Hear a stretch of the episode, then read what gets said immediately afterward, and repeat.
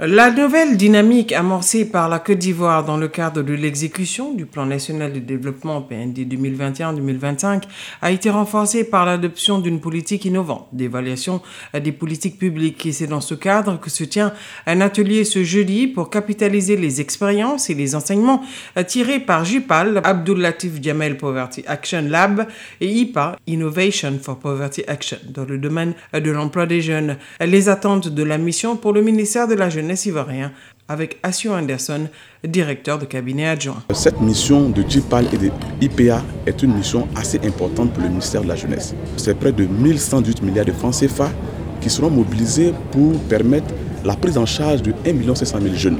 Et il est bon qu'à un moment donné, euh, nous puissions l'évaluer. C'est vrai que nous voulons atteindre les résultats, mais c'est bon que dans, le processus, on puisse évaluer tous les dispositifs qui ont été mis en place pour permettre la prise en charge de ces jeunes-là. Du côté des partenaires, l'exemple ivoirien, la matière est plus que positif. Anna Kilpatrice est directrice du Bureau Afrique du Jamil Poverty Action Lab. Il y a aussi beaucoup d'actions qui sont mises en place. Nous aimerions que, que, tous les gouvernements du continent suivent une dynamique euh, similaire. Nous voulons investir, euh, encourager les efforts existants. On ne part pas de rien.